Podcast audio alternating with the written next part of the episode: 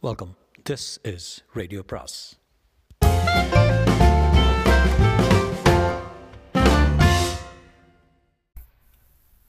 சுஜாதாவின் பிரியா பாகம் ஆறு.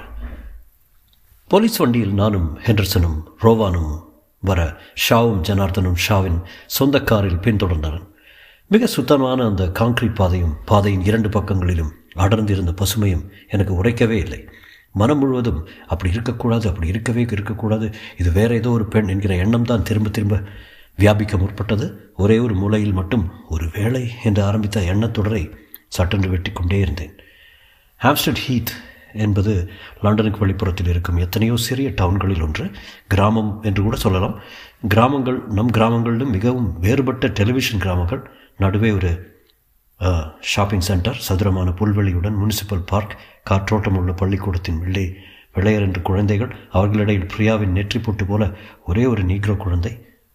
ஹாம்ஸ்டட் ஹீத்தை நாங்கள் கடந்து அதன் வெளிப்புறத்துக்கு சென்றோம். அங்கே சில எலக்ட்ரானிக்ஸ் தொழிற்சாலைகள் இருந்தன. அவற்றையும் கடந்து எங்கள் கார் ஒரு சிறிய பாதையில் பிரிந்தது. எங்களை பச்சை இருட்டு சூழ்ந்து கொண்டது. ஈரப்பச்சை. எங்கள் ரேடியோ சதா கூப்பிட்டு கொண்டே இருந்தது. எங்கே வர வேண்டும் என்று குறிப்புகள் கொடுத்து கொண்டே இருந்தது. உயர்ந்த உயர்ந்த பைன் மரங்கள் அடர்ந்திருந்தன. ஊசி மரக்காடு என்றுதான் சொல்ல வேண்டும். எங்கள் வண்டி தடம் விலகி அதனுள் நொண்டி அடித்துக்கொண்டு செல்ல. எங்களை அந்த பச்சை இருள் இன்னும் இன்னும் சூழ்ந்து கொண்டது. நாங்கள் மௌனமாக இருந்தோம். மேடேறியது இறங்கியது. சற்று தூரத்தில் இயற்கையான தடாகம் ஒன்று இருந்தது. அதன் அருகில் கோணல் மாடலாக மூன்று போலீஸ்கார்களுடன் ஒரு ஆம்புலன்ஸ் நிறுத்தியிருந்தது. ஆம்புலன்ஸின் மண்டை விளக்கு பழிச்சிட்டு கொண்டிருந்தது. நெருங்க நெருங்க என் இதய துடிப்பு எனக்கு கேட்கத் தொடங்கியது. அங்கே நிறைய பேர் இருந்தார்கள். யூனிஃபார்ம் அணிந்த அணியாத போலீஸ்காரர்கள் ஆஃபீஸர்கள் ஃபோட்டோ எடுப்பவர்கள். அவர்கள் எல்லோரும் செயல்பட்ட விதத்தில் படபடப்பே இல்லை. ஒவ்வொருவரும் நியமித்த வேலையை செய்வது போல முன்பே நன்றாக மனப்பாடம் செய்து கொண்டு நாடகம் போல செய்தார்கள். ரோவான் இறங்கியதும் நேராக நடந்தார். நான் அவரை பின்தொடர்ந்தேன். அவரே எதிர்பட்ட ஒரு மஃப்டி ஆசாமியிடம் கேட்டார். நீ மர்டர் ஸ்குவாடிலிருந்து வருகிறாயா? ஆம். சீன் ஆஃப் த கிரைம் ஆசாமி வந்திருக்கிறானா? ஆம். வாட் இஸ் இட் ஒரு இந்திய பெண். வாருங்கள். மிஸ்டர் கணேஷ் நீங்களும் வாருங்கள் என்றான் ரோவான் அங்கிருந்து காட்டுச் செடிகளின் உடை நடந்தோம் பளிரென்று ஃப்ளாஷ் உயிர் பெற்றது பறவைகள் ஒலித்து துல்லியமாக கேட்டது அமைதியான இடம். தூரத்தில் கார்களின் விர் விர் பெரும்பாலும் காற்றால் கரைக்கப்பட்ட இயற்கைக்கு வெறு வெகு அருகிலேயே உள்ள இடம். முதல் நான் கவனிக்கவில்லை. திடீரென்று எனக்கு அந்த காட்சி என்னை தாக்கியது. உடல் ஒரு ஸ்ட்ரெச்சில் துணி மூடப்பட்டு பாதி உடலை மறைக்க ரோவான் என்னை அருகில் அழைத்தார். என் கால்கள் தயங்கின அருகே அருகே சென்றேன். கை தெரிந்தது. அந்த கையில் இருந்த வளையலின் மேல் ஒரு சிறிய ப்ரஷின் மூலம் வருடி விரல்களை துருவி கொண்டிருந்த அந்த போலீஸ் ஆஃபீஸரை விலகச் சொன்னார். அவர் நகர்ந்து கொள்ள மை காட் என்று அலறினேன். செயலிழந்து நின்றேன். மிஸ்டர் கணேஷ்! மிஸ்டர் கணேஷ்! உங்களால் இவளை அடையாளம் கண்டு கொடுக்க முடிகிறதா? பிரியா! ஆம் என்று தலையசைத்தேன். மறுபடி பார்த்தேன். அவள் உதடு சற்று வீங்கியிருந்தது. கணேஷார் கணேஷார் மேக்கப் போட்டார் போல் முகம். சற்று நேரம் மாறியிருந்தது. கண்கள் நல்ல வேலை மூடியிருந்தன. அவர் கிடைக்கிறார். அவர் வரதுக்குள்ளே எல்லாம் முடிச்சிடும் என்று என்னை பார்த்து கண்ணடித்தவள் கைகள் தோண்டு கிடந்தன. ப்ராமிஸ் என்று கையில் அடித்து சத்தியம் செய்து சொன்னவள் பிரியா பிரியா ரோவான் என் முதுகில் தட்டி டைகரேசே என்றாள். பிரியா அசட்டு பெண்ணை எதற்காக இதெல்லாம்? கடல் கடந்து வந்து நடித்து ஆசைப்பட்டு வெள்ளமாக சாமான்கள் எல்லாம் வாங்கி வைத்து தப்பிக்க விரும்பி எல்லாவற்றையும் உதற விரும்பி எங்கோ ஒரு கான்கிரீட் பாட்டையின் அருகில் ஏதோ ஒரு பையன் மரக்காட்டில் இருட்டில் இந்த மாதிரி அடிபட்டு விழுந்து கிடப்பதற்காக எதற்காக? என்ன அபத்தம் இதெல்லாம் கடவுளே? அப்படியே மண்டை பிடித்து கொண்டு உட்கார்ந்து விட்டேன். ஜனார்தன் குலுங்க குலுங்க அழுகும் சத்தம் அழும் சத்தம் கேட்டது. பாவி பெண்ண உன் மேலே எத்தனை ஆசை வச்சுருந்தேன் எத்தனை நம்பிக்கை வச்சுருந்தேன் யாரடி இந்த காரியம் செய்தது? யார் இப்படி உன்னை கொண்டு போட்டது? ஐயோ. ஷா அவர் முதுகை பிடித்து அணைத்து ஆறுதல் சொல்லிக் கொண்டிருந்தான். எனக்கு பிரமிப்பாக மலைப்பாக இருந்தது பயமாக இருந்தது. என்ன நாகரிகம் நிறைந்த லண்டன் இது? காசாய் காசாசைக்காக ஒரு இனிய இளம் மலரை தேய்த்து விட்ட லண்டன். போலீஸ்க்கு சொன்ன கோபத்தில் போலீஸ் பயத்தில் யார் இந்த மூர்க்கர்கள்? அவர்கள் ஒவ்வொருத்தர் வயிற்றிலும் கத்தி பாய்ச்சி ரத்தம் பீரிடுவதை பார்க்க ஆசை எனக்கு உக்கிரமாக ஏற்பட்டது. யார் அவர்கள்? ரோவான் என்னிடம் வந்தார். மிஸ்டர் கணேஷ் உங்களிடம் சந்தேகம் இல்லையா? இவள் தானே ஆம் இவள் தான் ஏன் சார்? எதுக்காக இந்த அறியாத பெண்ணை இப்படி கொலை செய்யணும்? பாதராதீர்கள் கண்டுபிடிச்சிடலாம். என்ன ஹெண்டர்சன்? ஹெண்டர்சன் அவர் அருகில் வந்து மார்ச்சரைக்கு எடுத்து செல்லப் போகிறார்கள். இரண்டு மூன்று தினங்களில் ஆகிவிடும் என்று தோன்றுகிறது. இறந்து போய் என்றார். நேற்று இன்று எல்லாம் போய் சொல்லிக் கொண்டிருக்கிறார்கள் டெலிஃபோனில் பணம் கேட்ட போதெல்லாம் இறந்து விட்டிருக்கிறான். இன்ஹியூமன் இன்ஹியூமன் என்றேன். அவர்கள் மூச்சு விடும்போது ஆவி அடித்தது. நல்ல குளிர்.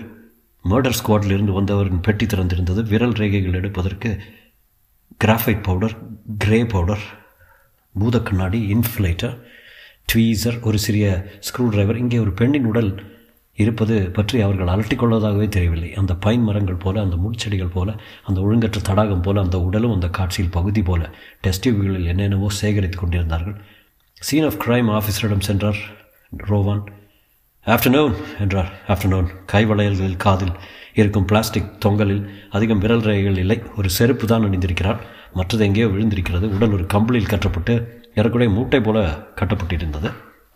அந்த கம்பளியை ஜாக்கிரதையாக ஒரு பாலித்தீன் பையில் அடைத்து டேப் வைத்து வாயை மூடிக்கொண்டிருந்தார்கள் செருப்பை கவனித்தீர்களா? ஹலோ ராபர்ட் மறுபடி சந்திக்கிறோம். ராபர்ட் என்பவர் ஒரு சிகரெட்டை திறமையாக பற்ற வைத்து கழுத்தில் ரத்தம் கட்டிய அடையாளங்கள். சிறிய கச்சியமான உரல். கால் சிறப்பில் ஒரு பிளாஸ்டர். கேஸ்ட் எடுத்து விட்டேன். என்னென்னவோ ஒட்டி கொண்டிருக்கிறது. கம்பளி ஒரு முக்கியமான விஷயம். எடுக்க வேண்டியதெல்லாம் எடுத்து விட்டீங்களா கொஞ்சம் இருங்கள். லேட்டஸ்ட் பிரிண்ட்ஸ் uh, ஏதாவது கிடைக்குமா என்று பார்க்க வேண்டும். What you say mister Ganesh நான் பேச்சிழந்து செயலிழந்து நிற்கிறேன் சார். ஜனார்தனுக்கு ஆறுதல் சொல்லுங்கள் பாவம். மிக அதிகம் அழுகிறாரு. மாதிரி சமயங்களில் உடைந்து முழுவதும் கண்ணீர் விட்டு அழுவது நல்லது. ஆங்கிலேயன் உள்ளேயே கும்பிடுவான்.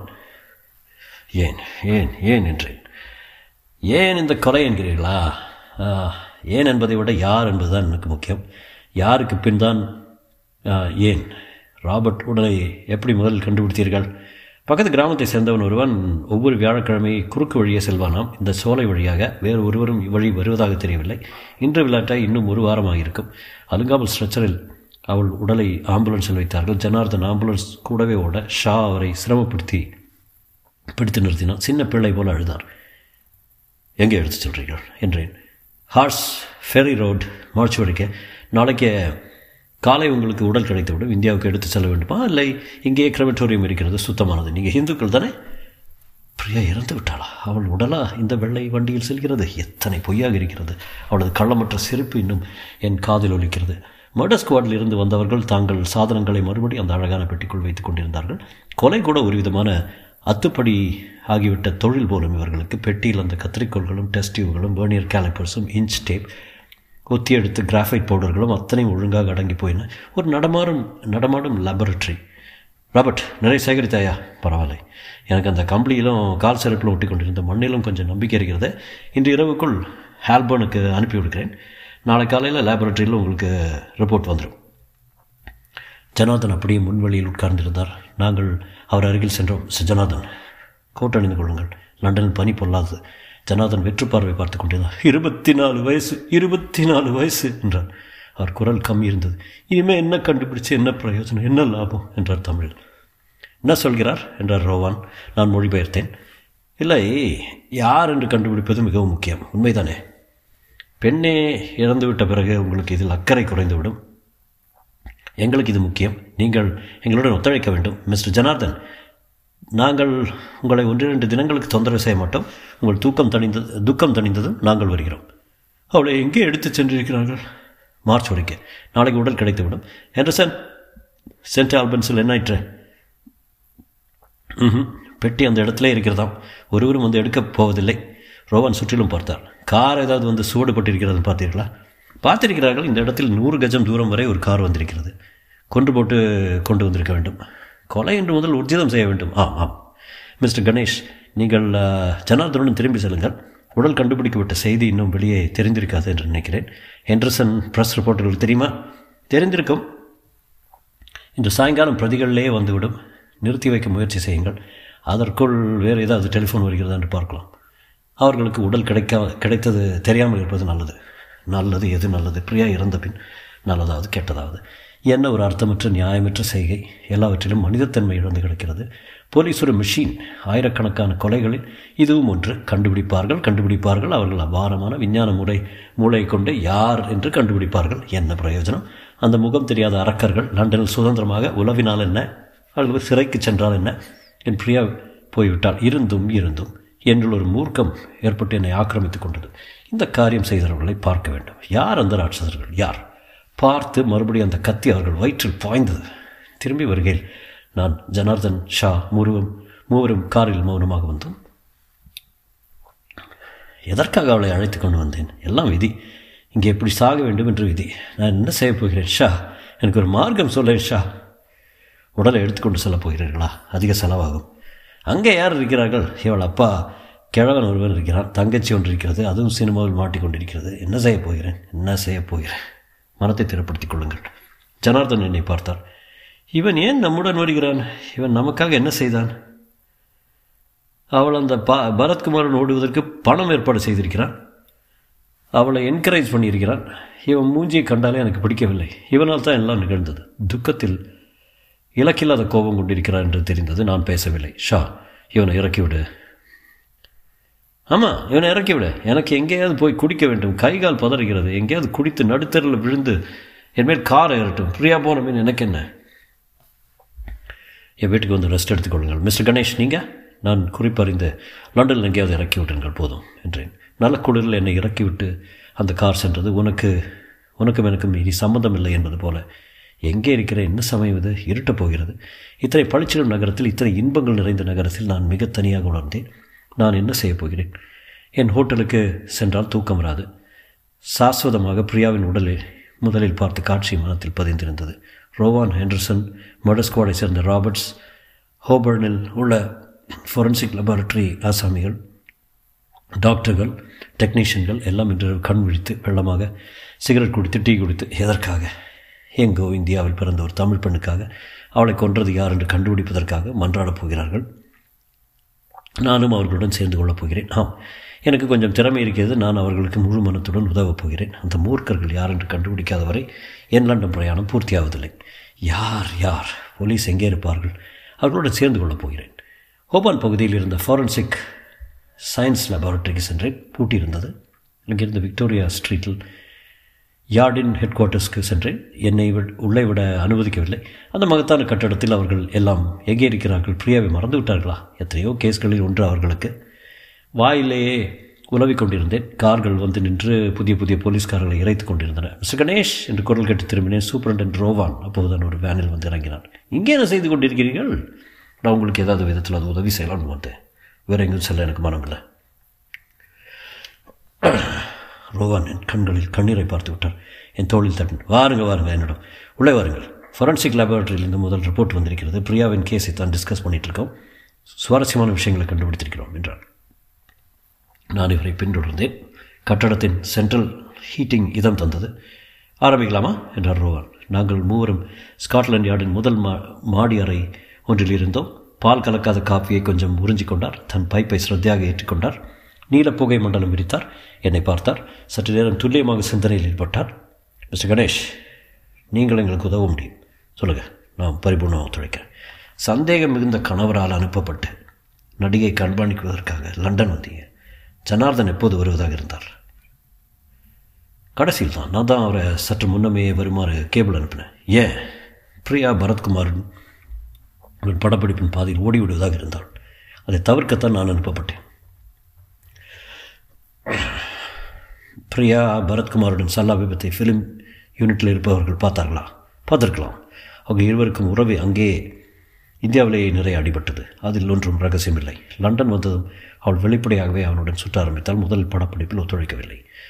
ஜனார்தன் முன்னாலேயே வரும்போது யார் யாருக்கு தெரியும் உங்களை தவிர? ஷா ஒருத்தனுக்கு தான். அவன் வீட்டிலிருந்து கேபிள் அடித்து அவன் மூலம் தான் அனுப்பினேன். கேபிளின் பிரதி என்னிடம் இருக்கிறது ஹோட்டலில். நாளை அதை கொண்டு வாருங்கள். ஹேண்டர்சன் நிகழ்ச்சிகளின் சமயங்களை சரிபார்க்கலாமா? முதல் கடிதம் எப்போது வந்தது? மிஸ்டர் ஜான் லண்டன் வந்து சேர்ந்த மறுதினம் பிற்பகல் எக்ஸ்கியூஸ் மீ மறுதினம் பிற்பகல். மிஸ்டர் ஜானா யாரது? ஹெண்டர்சனுக்கு ஜனார்தனின் பெயரை உச்சரிப்பதில் சிரமம் இருக்கிறது. ஜான் என்று குறுக்கிட்டார் என்றேன். ஜனார்தன் நான் சரியாக சொல்கிறேனே என்றார் ரோவான். நீங்கள் இந்தியாவில் இருந்திருக்கிறீர்கள் என்றான் ஹெண்டர்சன். கொலோனியல் டேஸ்ட் மறுபடி புகை மண்டலம். முதல் கடிதத்தை பற்றி நமக்கு என்ன தெரியும் ஹெண்டர்சன்? ஆலிவட்டி ப்ரீமா டைப் இயந்திரத்தில் அடிக்கப்பட்டது. யூஸ்லெஸ் லண்டனில் ஆயிரக்கணக்கான ஆலிவட்டி இயந்திரங்கள் இருக்கும். அதன் சி எழுத்து சற்று தேய்ந்திருக்கிறது. அந்த செய்தி பிற்பாடு உபயோகிக்கலாம். முதல் கடிதத்தின் முக்கியமான அம்சம் அது தபாலில் வராதது. அது பிரியாவின் அறையில் ஜனார்தனால் கண்டெடுக்கப்பட்டது. பிரியாவை கடத்தியவர்கள் அங்கு யாரும் இல்லாத போது அந்த கடிதத்தை அறைக்குள் வைத்துவிட்டு சென்றிருக்கிறார்கள். இதை மறுபடி மறுபடி ஞாபகத்தில் பதித்துக் கொள்ள வேண்டும். இதில் முரண்பாடு கொஞ்சம் இருக்கிறது. அடுத்தது டெலிஃபோன் கால் பிரியா காணாமற் போன மறுதினம் மாலை வந்தது. பிற்பகம் பிற்பக கடிதம் மாலை டெலிஃபோன் கால் ஆட்டாப்சி ரிப்போர்ட்டின்படி பிரியா எப்போது இருந்திருக்கிறார் கடத்தப்பட்ட அன்றிரவே கிராதகர்கள். எப்படி இருந்தார்? என்றேன்.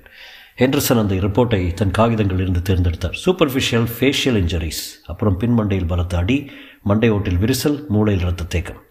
பலாத்காரம் செய்யப்பட்டிருக்கிறாளா? என்றேன்.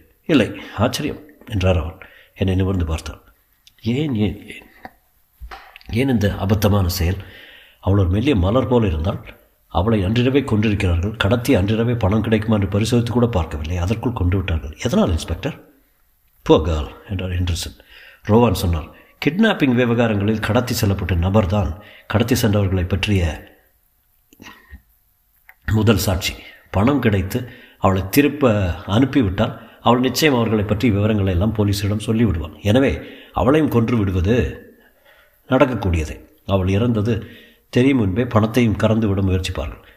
ஆனால் இந்த கேஸில் அவள் சற்று சீக்கிரமாகவே இருந்திருக்கிறாள் ஒன்றிரண்டு நாட்களாவது இழுக்க அடிப்பார்கள். ஹெட்ரசன் நிச்சயமாக தெரியுமா? அவள் அன்றிரவே இறந்திருக்கிறாள் என்பது நிச்சயம். ரிகர் செட் ஆகிவிட்டது. மெடிக்கல் ரிப்போர்ட் திட்டவட்டமாக சொல்கிறது. சரி. மறுபடியும் இந்த டெலிஃபோன் காலுக்கு வருவோம். நீங்களும் அதை கேட்டீர்கள் அல்லவா? ஆம். என்றார் ஹெண்டர்சன். அதில் விசேஷமாக நான் கவனித்தது இந்திய உச்சரிப்பு மிஸ்டர் கணேஷ். ஐந்தில் ஐந்து போனால் எவ்வளவு? நான் ஆச்சரியத்துடன் ஜீரோ என்றேன். அந்த குரல் ஜீரோ என்றது ஜீரோ என்றது. அந்த குரல் பப்ளிக் டெலிஃபோன் எண்ணை குறிப்பிடும்போது ஜீரோ என்கிற உச்சரிப்பை நான் கவனித்தேன். குட் மிஸ்டர் கணேஷ் நான் இந்திய இந்தியர்கள் சில மாநிலத்தவர்கள் ஜீரோ என்று உச்சரிப்பார்கள். ஆந்திர பிரதேஷ் சில பம்பாய்க்காரர்கள் என்றேன். குறித்துக் கொள்ளுங்கள் ஹெண்டர்சன். அப்புறம் மேட்டிசன் மேட்டிசன் பியர் மயக்கம் தெளிந்ததும் தன்னை சந்தித்து அந்த காகிதத்தை கொடுத்தவனை வர்ணித்தான் மற்றும் சுற்றுப்புறத்தில் விசாரித்து ஒரு விதமாக மேட்டிசனை சந்தித்தவன் இப்படி இருக்கக்கூடும் என தெரிகிறது. ஹெண்டர்சன் தன் ஃபைலில் இருந்து ஒரு கதி காகிதத்தை உருவினார். ஐடென்டிக்கல் அமைத்தோம். பெரிய மூக்கு குறுகிய கண்கள் மெல்லிய உதடுகள் ஒன்று சேர்ந்த புருவம் மெல்லிய மீசை. அந்த சித்திரத்தை நான் பார்த்தேன். மிஸ்டர் கணேஷ் இந்த மாதிரி ஆசாவி யாரே- எவரையாவது பார்த்து ஞாபகம் இருக்கிறதா? யூனிட்டில் வேறு எங்கேயாவது. அந்த சித்திரம் வினோதமாக இருந்தது. கம்ப்யூட்டர் வரைந்தது என்றார் நான் சற்று நேரம் அதை பார்த்துவிட்டு சாரி என்றேன். ரோவான் இந்த ஐடென்டி ஐடென்டிட்டி என் அனுபவத்தில் வெற்றியடைந்ததே இல்லை என்றார் சில சமயம் பயன்படுகிறது. பரத்குமார் எங்கே? ஹோட்டலில் இருக்கிறான். அவனிடமிருந்து ஸ்டேட்மெண்ட் எடுத்துக்கொண்டேன் படிக்கிறீர்களா? என்ன சொல்கிறான்? முக்கியமாக அதில் என்ன? பிரியா கடத்தப்பட்ட தினம் அவள் அறைக்கு வந்தான். அறைக்கதவு திறந்திருந்தது. உள்ளே அவள் இல்லை. சற்று நேரம் விட்டுவிட்டு இரண்டு தடவை வ- வந்திருக்கிறான். மறுநாள் இரண்டு மூன்று தடவை வந்து அவளை தேடினானான் கடிதத்தை பார்த்தாளா? இல்லை. அவனே கடிதத்தை அங்கே வைத்திருக்க வாய்ப்பு இருக்கிறது அல்லவா அவன் அப்படிப்பட்ட ஆசாமி இல்லை என்றேன். அவனை இன்னும் பட்டியலிலிருந்து எடுக்கவில்லை என்றார் ஹெண்டர்சன். பிரியாவை கடைசியில் பார்த்தது யார்? என்றார் ரோவன். நான் தான் என்றேன். மறுபடி மறுபடி அந்த பற்புகளின் நிகழ்ச்சிகளை பற்றி விவரமாக சொல்லச் சொன்னார். உன்னிப்பாக கவனித்தார்.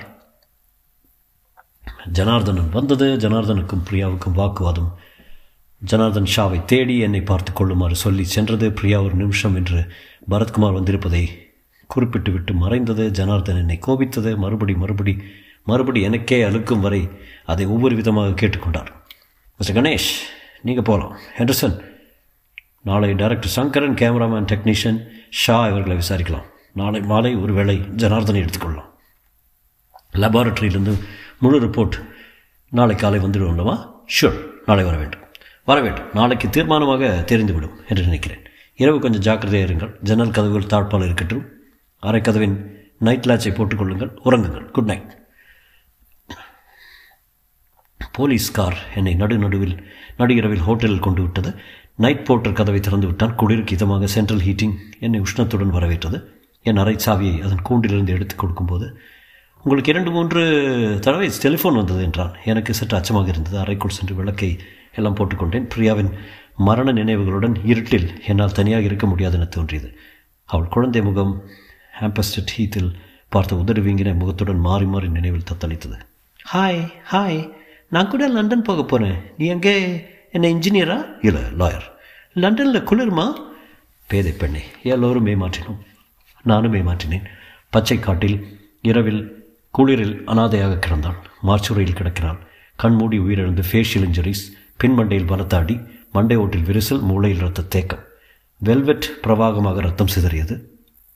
பிரியா அன்று நீ ஒரு நிமிஷம் என்று சொல்லி சென்றபோது உன்னுடனே ஓட் ஓடிக்கொண்டு வந்திருக்காமல் போனேனே ஏமாந்து விட்டேனே ரோவானும் ஹெண்டர்சனும் இன்னும் கண் விழித்துக் கொண்டு காஃபி சாப்பிட்டு கொண்டு புகைப்பிடித்து கொண்டு உன்னை கொன்றவர்கள் யார் என்று கண்டுபிடிக்க முயன்று கொண்டிருக்கிறார்கள் என்ன பிரயோஜனம் என்ன அர்த்தம்?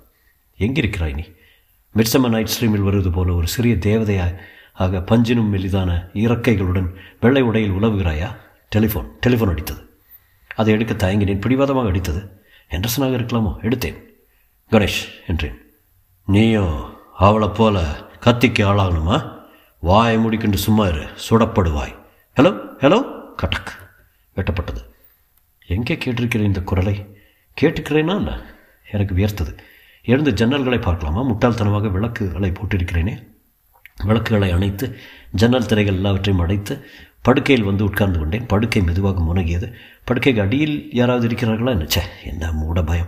இருட்டில் அந்த நிழல்கள் எல்லாம் உருவங்களாகின்றன. பேஜை விளக்கை மட்டும் போட்டுக்கொண்டேன். ஹோட்டலின் அன்பளிப்பாக செய்தித்தாள் வந்தது. அதன் முதல் பக்கத்தில் ஓரத்தில் பிரியா. ஆம் பிரியாவின் ஃபோட்டோ சிரித்துக்கொண்டு அச்சாக விழுந்திருந்தது. இன்னும் எவ்வளோ உயிர் பாக்கி இருக்கிறது அவள் ஃபோட்டோவில் மர்டர்ட் என்று பெரிய எழுத்து ஒரு தலைப்பு. கீழே செய்தி லண்டன்காரர்களின் காலை தேநீருடன் சுவாரஸ்யமாக அளிக்க லட்சேப லட்சம் பிரதிகளில் Priya. Excuse me The body was found in Hampstead Heath, blanket wrapped and badly bruised up. சொல்லாதே சொல்லாதே ransom notes and telephone calls abounded. ரசித்து எழுதியிருக்கிறார்கள். பிரியா ஒரு சமஸ்தான ராஜகுமாரியாக இருந்தால் இன்னும் சந்தோஷப்பட்டிருக்கிறார்கள் சே ச்சே என்ன நகரம். தூங்காமல் தூங்காமல் தூங்காமல் அடிக்கடி வாட்சை பார்த்து கொண்டு போர்வைக்குள் பொதுங்கிக் கொண்டு வியர்த்து போர்வையை தூர எறிந்து மற்றொரு காலை எதிர்பார்த்து யார் எனக்கு டெலிஃபோன் செய்தது? கதவு பலமாக தட்டப்பட்டது. அப்போது நான் தூங்கி இருந்திருக்க வேண்டும். எழுந்ததும் திரைகள் விளக்கி பார்த்தேன். காலை கதவு மறுபடி தட்டப்பட்டது. காலையில் என்ன நிகழும்? எதற்கும் மெதுவாக அரை இன்ச் இடைவெளி விட்டு எட்டி பார்த்தேன். பரத்குமார் தெரிந்தான். திறந்தேன். மௌனமாக உள்ளே வந்தான். அவன் கண்களில் கீழ் கருவட்டம் தெரிந்தது. அந்த படுக்கையில் உட்கார்ந்தான். கணேசார் என்றான். அவன் கையை பிடித்து அழுத்தினேன். அவன் அழுதான். எனக்கு என்ன செய்யுதுன்னே தெரில நான் நான் இறந்து போக விரும்புகிறேன் கணேஷ் சார் நான் பார்த்தேன் அவளை மார்ச்சோரியில் பார்த்தேன். எந்த கிராதுங்க அவனை இப்படி சேதப்படுத்தியிருக்கான்? அவனை போலீஸ் கண்டுபிடிக்க வர நான் காத்திருக்க போகிறேன் கண்டுபிடிச்சதை இந்த கரங்கள்லே கொல்ல போகிறேன் அதை சாப்பிட்டியா? சாப்பாடா? என்றான். வா காப்பி சாப்பிடலாம்.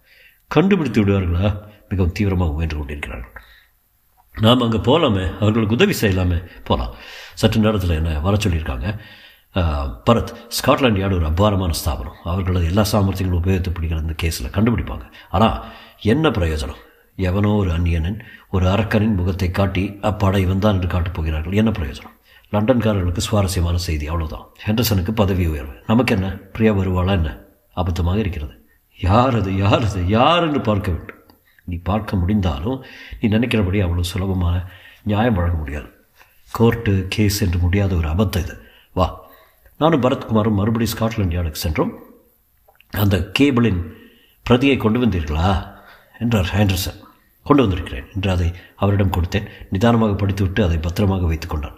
எனக்கு ராத்திரி ஒரு மிரட்டல் டெலிஃபோன் வந்தது. என்ன? யாரோ எனக்கு உபதேசம் செய்தார்கள். வாயை மூடிக்கொண்டு சும்மா இருக்க வேண்டுமா? இல்லை என்னால் சுடப்படுவேன்.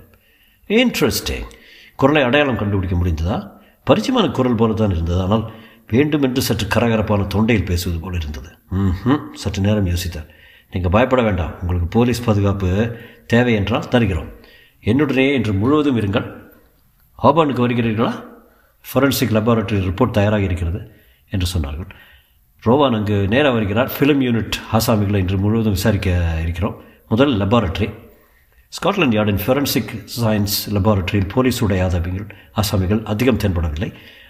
மௌனமான கட்டடம் வகுப்பு நடந்து கொண்டிருக்கும் கல்லூரி போல இருந்தது. ஹெண்டர்சன் முகப்பு அறையில் எங்களை உட்கார வைத்துவிட்டு உள்ளே சென்றார் வெள்ளை கவுன் அணிந்து டெக்னீஷியன் வந்து போய்க் கொண்டிருந்தார்கள். நான் பாதி கவுனின் ஊடை எட்டி பார்த்தேன். ரசாயன ஆராய்ச்சி சாலை போல இருந்தது. குரோமோட்டோகிராஃபி என்ற ஒரு பகுதி. Ultra violet infrared photo மைக்ரோகிராஃபி biology என்று வெவ்வேறு பகுதிகளாக வண்ண வண்ண திரவங்கள் சீசாக்களில் நடுங்கின. மைக்ரோஸ்கோப்புகளில் பெண்கள் உற்று பார்த்து கொண்டிருந்தார்கள். வேறு உலகம். போலீஸின் அவசரத்துக்கு சந்தடிக்கும் முற்றிலும் புறம்பான மௌனமான நம் காலடி யோசை கூட கேட்கும் சப்தமில்லாத உலகம். ரோவானும் ஹெண்டர்சனும் வெளி வெளிப்பட்டார்கள். வெள்ளை கவுன் அணிந்த ஒரு இளைஞனுடன் வந்தான். ஹெண்டர்சனின் கைகள் கையில் காகிதங்கள் சில இருந்தன ரோவான் என்னை பார்த்து புன்முறை இழுத்தார். ஹலோ மிஸ்டர் கணேஷ் வந்துவிட்டீர்களா? உங்கள் நடிகையின் கேஸில் மிக சுவாரஸ்யமான விவரங்கள் கிடைத்திருக்கின்றன. ஹெண்டர்சன் அந்த ரிப்போர்ட்டை கொடுங்க. பைப்பை கடித்து கொண்டே காகிதத்தை கவனித்தார். முதலில் ஃப்ரீயா அணிந்திருந்த செருப்பின் அடிப்பாகத்திலிருந்து கவனமாக நீக்கப்பட்ட பகுதியில் ரசாயன ஆராய்ச்சியில் கிடைத்த விவரங்கள் அந்த காகிதத்தில் ஐந்து வஸ்துக்கள் பட்டியலிடப்பட்டிருந்தன. பெட்ரோல் லூப்ரிகேண்ட் லூப்ரிகேட்டிங் எண்ணெய் கடலைத்தோல் மரத்தூள் காட்டன் வேஸ்டின் சில நூல்கள். Cotton waste petrol lube oil இவை எங்கே இருக்கும்? எங்கே இவற்றை மிதித்திருக்கிறான் கார் ஷெட்டில் அவள் கராஜின் உடை அழைத்து செல்லப்பட்டிருக்கிறார். மேலும் அடுத்த ரிப்போர்ட்டை கவனிங்கள். இன்னும் சுவாரஸ்யமாக இருக்கிறது உடல் கம்பெனியில் கம்பளியில் சுற்றப்பட்டிருந்தது அல்லவா அந்த கம்பளியை இந்த மாயாஜாலக்காரர்கள் முழுவதும் ஆராய்ந்திருக்கிறார்கள். கிடைத்தது என்ன? ஒரே ஒரு மயில் நீண்ட வெள்ளை மயில். பிடிவாதமாக கம்பளியில் ஒட்டி கொண்டிருக்கிறது.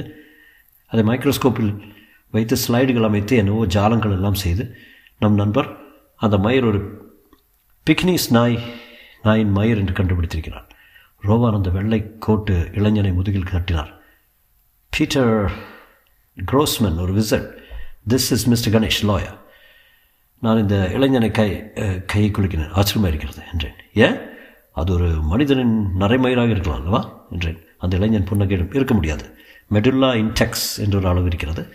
முழு மயர்களின் குறுக்களவும் மெடுல்லாவின் குறுக்களவும் விகிதம் பாயிண்ட் ஃபோர் இருந்தது. மனித மயிருக்கு அது அதிகம் ஆக இருக்கும். வெள்ளை மயிர் நீண்ட மயிர் கொஞ்சம் பளபளப்பு. பிக்னிஸ் நாய்களுக்கு தான் இருக்கும். மிஸ்டர் கணேஷ் நம் நண்பனை பற்றி கொஞ்சம் கொஞ்சமாக விவரங்கள் தெரிகின்றன.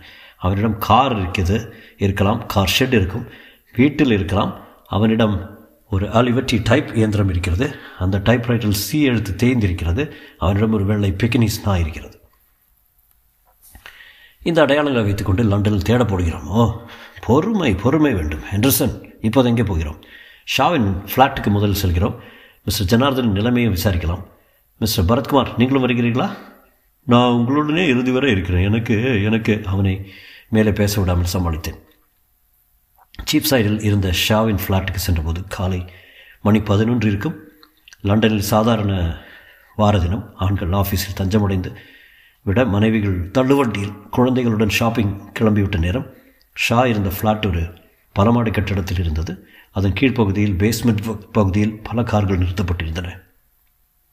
ஷாவின் ஃப்ளாட் அது நான்காவது மாடியில் இருந்தது. நாங்கள் லிஃப்ட் மூலம் ஃப்ளாட்டை அடைந்து கதவின் பொத்தானை பல தடவை அழுத்தியும் யாரும் அந்த கதவு திறக்கவில்லை. வெளியில் போயிருக்கிறார்களோ என்றேன். இல்லை வருவதாக சொல்லியிருந்தேனே? என்றார் ஹெண்டர்சன். உள்ளே மணி அடிக்கவில்லையோ என்னவோ? என்றேன். கதவை பலமாக தட்டி பார்த்தோம். எதிர்ப்புறத்து ஃப்ளாட்டின் கதவு திறந்து ஒரு பெண் எட்டி பார்த்தாள். யூ வாண்ட் சம்திங் என்றாள். மிஸ்டர் ஷா என்றார் ஹெண்டர்சன். நேற்றிலிருந்தே அவர் வரவில்லை. அவருக்கு அவருடைய பால் பால் பாட்டிலும் செய்தித்தாளும் நான் சேகரித்து வைத்திருக்கிறேன். எனிதிங் ராங் நீங்கள் போலீஸா ஆ மேடம் உங்களுடன் பேச வேண்டும். என்றார் ரோவன் அந்த பெண்ணின் கையில் ஒரு அழகான வெள்ளை நிற பெக்கினீஸ் நாய்க்குட்டி இருந்தது. தொடரும்.